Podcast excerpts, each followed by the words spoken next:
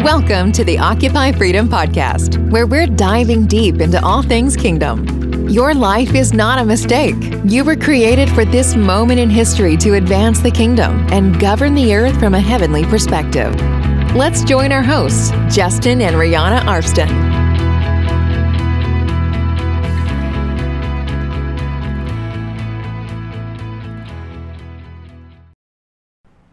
Well, good morning, or good afternoon, or good evening, or maybe good night. Maybe you're going to bed.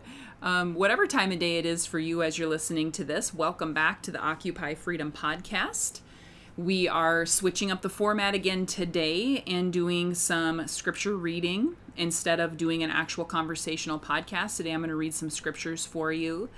Um, there's just something beautiful about listening to the scriptures being read. It was a practice that the early church and even before Christ, you know, there wasn't a script, there wasn't a Bible for every single person. There was scriptures that were read in the temple and in groups and everybody gathered to listen. And from there you memorize those scriptures and you internalize them and you met the Father in them. And uh, sometimes in our, you know, culture of information and opinion and um, all the commentaries that we have. And even on this podcast, we love to have conversations around scriptures and around the heart of God. We really just want to kind of simplify this and pull it back to the purity of just listening to the word read. Whether you just wake up in the morning and listen to this while you're brushing your teeth or combing your hair or putting your makeup on, or maybe you're listening to this before you go to bed, or maybe you're on a walk right now or on your treadmill, but just soaking in the word I really feel like in our culture of hustle and our culture of noise and our culture of opinions and commentaries and social media, it's good to just scale back and listen to the word itself and let it refresh you. And so, the theme of the scriptures that I'm going to read today, I'm going to read Psalm 23, I'm going to read Psalm 37, and I'm going to read John chapter 14, and maybe sprinkle in a couple other ones in there depending upon how much time I have. But the goal of this today is really to encourage you in the Father and who the Father is, and returning your central focus back to Jesus and back to the fact that you are a spirit man and a spirit woman who has a soul for expression, who lives in a body in this world. And sometimes our body and our five senses can get overwhelmed and we can feel like we're trying to live from the outside in. But I hope that these scriptures sort of wash over you and remind you that you are to live from rest, live from the inside out and that there's nothing that the Father has not already taken care of in Christ. And so I hope that these encourage you today, and I hope that you're able to soak in them and pass them on to anybody that you think would really benefit from this.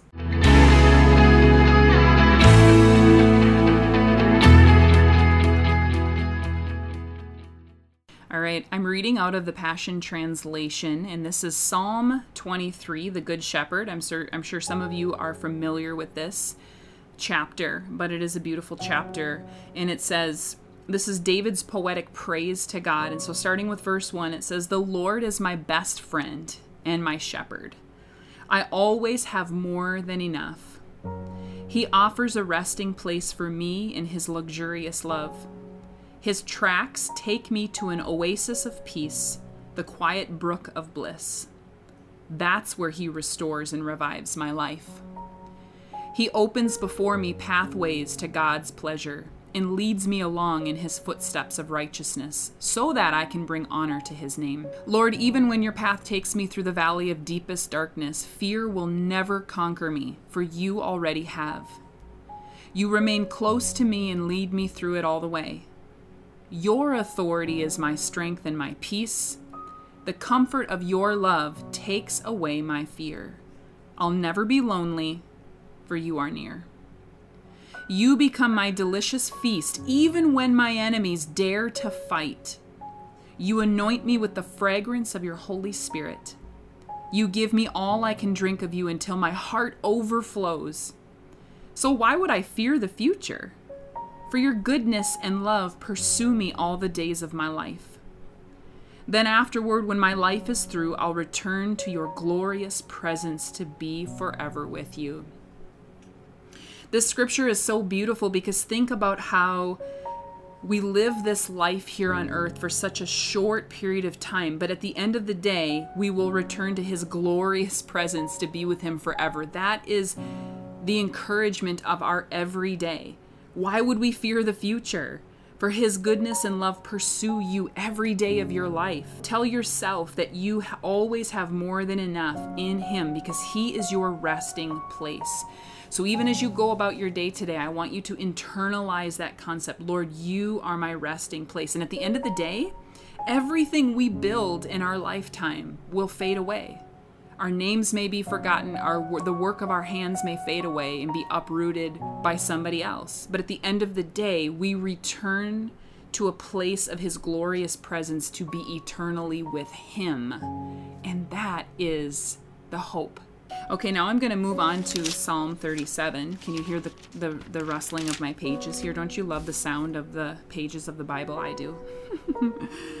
Psalm 37 is one of my favorites. It is something, it's my kind of my go to, as Bill Johnson says, it's like my streams in the desert. It's my streams.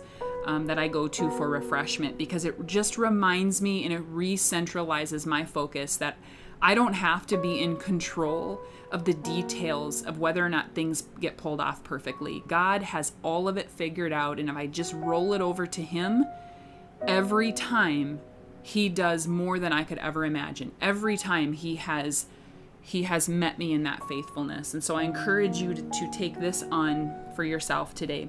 Psalm 37, uh, verse 1. Don't follow after the wicked ones or be jealous of their wealth. Don't think for a moment they're better off than you. They and their short lived success will soon shrivel up and quickly fade away, like grass clippings in the hot sun. Keep trusting in the Lord and do what is right in His eyes. Fix your heart on the promises of God, and you will be secure, feasting on His faithfulness. Make God the utmost delight and pleasure of your life, and He will provide for you what you desire most that word um, make god the utmost delight and pleasure of your life the word delight actually means to be soft or tender so when you soften your heart and be tender to the lord he provides for you what you desire most because your desires line up with his heart Verse 5 Give God the right to direct your life, and as you trust Him along the way, you'll find He pulled it off perfectly. He will appear as your righteousness as sure as the dawning of a new day. He will manifest as your justice as sure and strong as the noonday sun. Quiet your heart in His presence and pray. Keep hope alive as you long for God to come through for you. And don't think for a moment that the wicked in their prosperity are better off than you. Stay away from anger and revenge. Keep envy far from you, for it only leads you into lies. For one day the wicked will be destroyed, but those who trust in the Lord will live safe and sound with blessings overflowing. Just a little while longer, and the ungodly will vanish. You will look for them in vain. But the humble of heart will inherit every promise and enjoy abundant peace. That's yours today, that the humble of heart will inherit every promise and enjoy abundant peace. Let the wicked keep plotting against the godly with all their sneers and arrogant jeers. God doesn't lose any sleep over them, and He knows their day is coming. Evil ones take aim on the poor and helpless. They're ready to slaughter those who do right. But the Lord will turn all their weapons of wickedness back on themselves, piercing their pride filled hearts until they are helpless. It is much better to have little combined with much of God than to have the fabulous wealth of the wicked and nothing else. For the Lord takes care of all of his forgiven ones, while the strength of the evil will surely slip away. Day by day, the Lord watches the good deeds of the godly, and he prepares for them his forever reward. Even in a time of disaster, he will watch over them, and they will always have more than enough no matter what happens. Think about that in our current day cultural context. Even in time of disaster, even in time of famines and shortages and pandemics and, and social uprising, even in times of disaster, he will watch over them. Who's them? The godly ones that follow after him, those who they, he calls them the forgiven ones, those who are in Christ. And, and it says, verse 19 says again, they will always have more than enough no matter what happens. That is the place of rest for you, my friend. It does not matter what the circumstance looks like. Maybe you got a bill in the mail that was unexpected. Maybe you got a doctor's report that was unexpected or not wanted. Maybe you feel like your kids have gone astray and you've worked your entire life to raise them in the things of the Lord and they've walked away from it. Maybe you've been hurt or betrayed by somebody that you really love.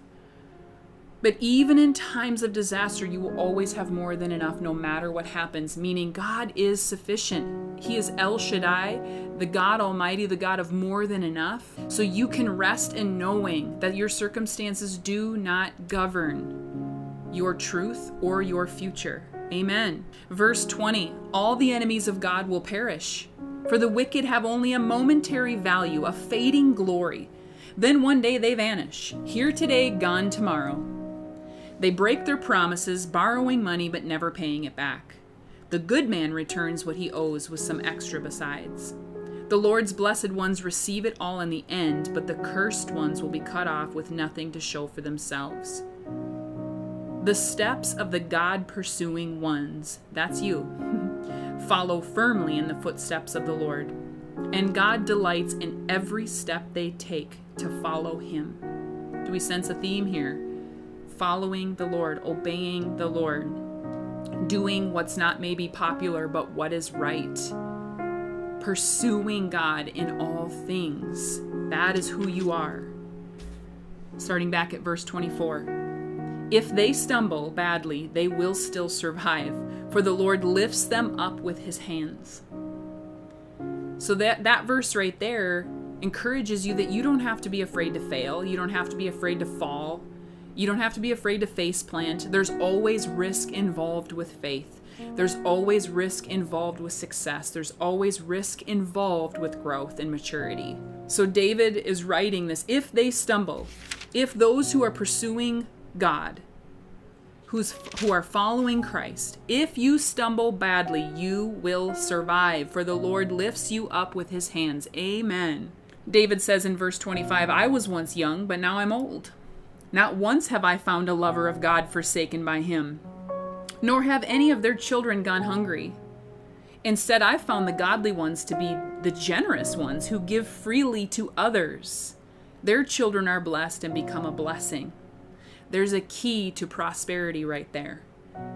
That the godly ones are to be the generous ones who give freely to others, and then your children are blessed and become a blessing to this world. That's how you raise kingdom nations. Verse 27 If you truly want to dwell forever in God's presence, forsake evil and do what is right in his eyes. The Lord loves it when he sees us walking in his justice. He will never desert his devoted lovers. They will be kept forever in his faithful care, but the descendants of the wicked will be banished. Verse 29 The faithful lovers of God will inherit the earth and enjoy every promise of God's care, dwelling in peace forever. God lovers make the best counselors. Their words possess wisdom and are right and trustworthy. The ways of God are in their hearts, and they won't swerve from the paths of steadfast righteousness. Evil ones spy on the godly ones, stalking them to find something they could use to accuse them. They're out for the kill but God will foil all their plots. The godly will not stand condemned when brought to trial. So don't be impatient for the Lord to act. Keep moving forward steadily in His ways, and He will exalt you at the right time. And when He does, you will possess every promise, including your full inheritance. Amen and hallelujah. You'll watch with your own eyes and see the wicked lose everything. This is the transference of wealth, the transference of inheritance to the people of God. I've already seen this happen, David says in verse 35. Once I saw a wicked and violent man overpower all who were around him, a domineering tyrant with his pride and oppressive ways. Then he died and was forgotten. Now no one cares that he is gone forever.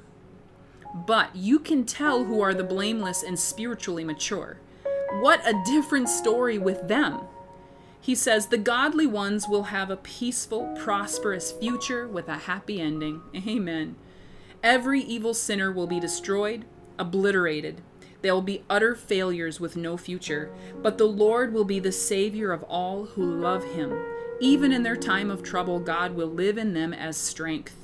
Because of their faith in Him, their daily portion will be a Father's help and a deliverance from evil. Amen. This is true for all who turn to hide themselves in Him. Okay, we are wrapping this up with John chapter 14, Jesus being the central, pivotal point for all of us. Anything in the Old Testament, the Psalms, the Proverbs, all of it is beautifully fulfilled in Him. So I love to kind of round the Psalms and the Proverbs and some of that beautiful reading out with the manifestation of those words in Christ. And so in John chapter 14, Jesus begins to comfort his disciples and comfort them in today and tomorrow and, and eternity. And so I want to read that to you today. I am so encouraged by this as well. I hope that this is encouraging to you. Jesus in chapter 14 of the book of John says, Don't worry or surrender to your fear. For you've believed in God, now trust and believe in me also. My Father's house has many dwelling places. If it were otherwise, I would tell you plainly, because I go to prepare a place for you to rest. And when everything is ready, I will come back and take you to myself, so that you will be where I am. And you already know the way to the place where I'm going. Because remember, Jesus said, I am the way, the truth, and the life. Nobody gets to the Father except by me. So we know that the Father is the destination, the Father is the goal, the Father is the end all be all. It isn't the location or the place, it isn't the heaven, it isn't um, success here on earth, it isn't some pinnacle moment of maturity and in, in spiritual living, living, which is great.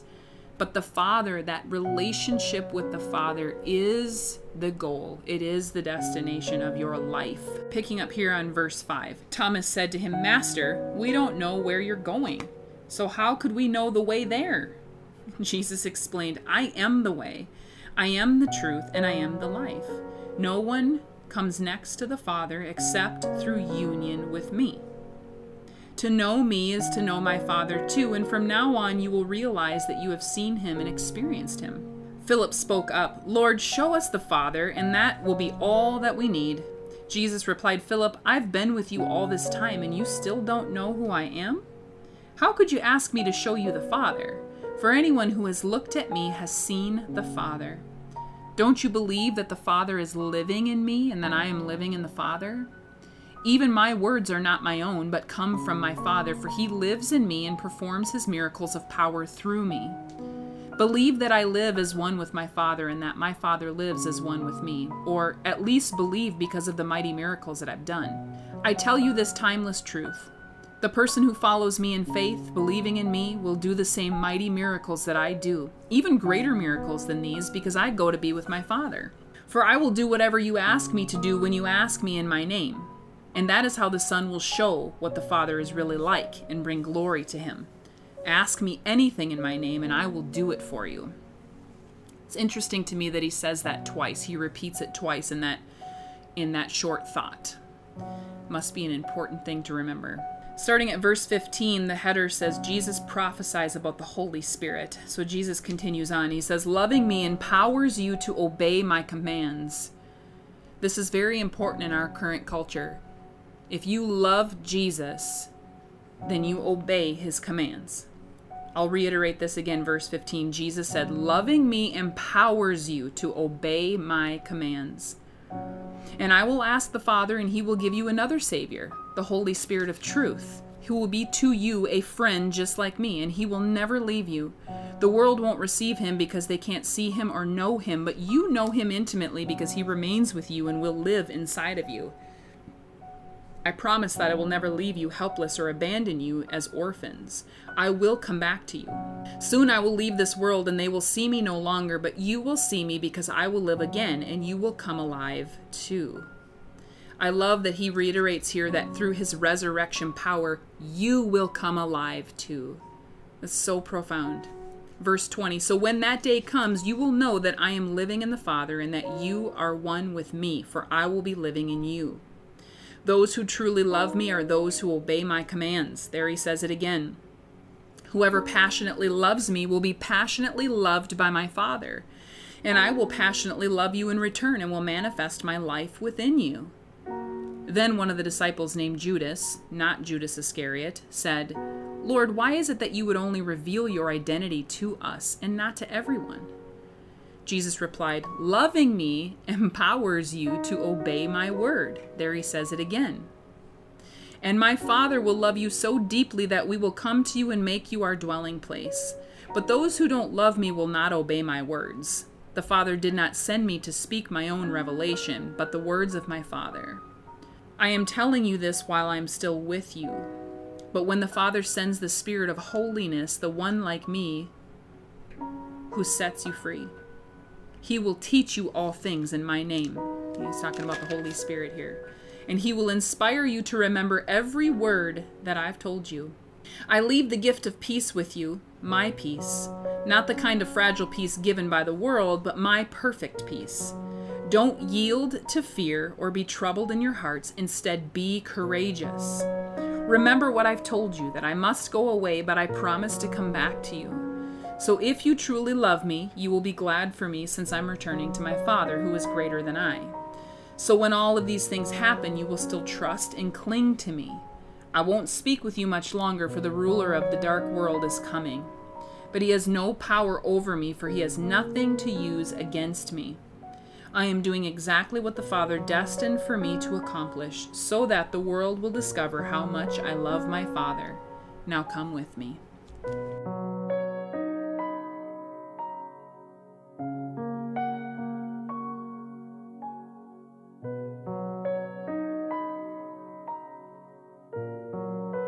Well, I hope that those scriptures encouraged you today. Maybe there's a piece in there that really spoke to a part of your process that you're going through that you've been praying about or meditating on. I pray that the Father, beyond what was written and read over the airwaves today, I pray that there is a piece in there that the Father Himself would speak to you about and encounter you in, because we know that the Word of God, the written Word, is supposed to lead you to the living Word. And so I pray that it leads you to a relationship with Jesus and are able to find healing and encouragement and hope for eternity, hope for today, and hope for tomorrow. We love you guys, and we will talk with you next week. Thanks for joining us this week on the Occupy Freedom Podcast. Make sure to visit our website, www.occupy-freedom.com, and subscribe so you'll never miss a show or an update.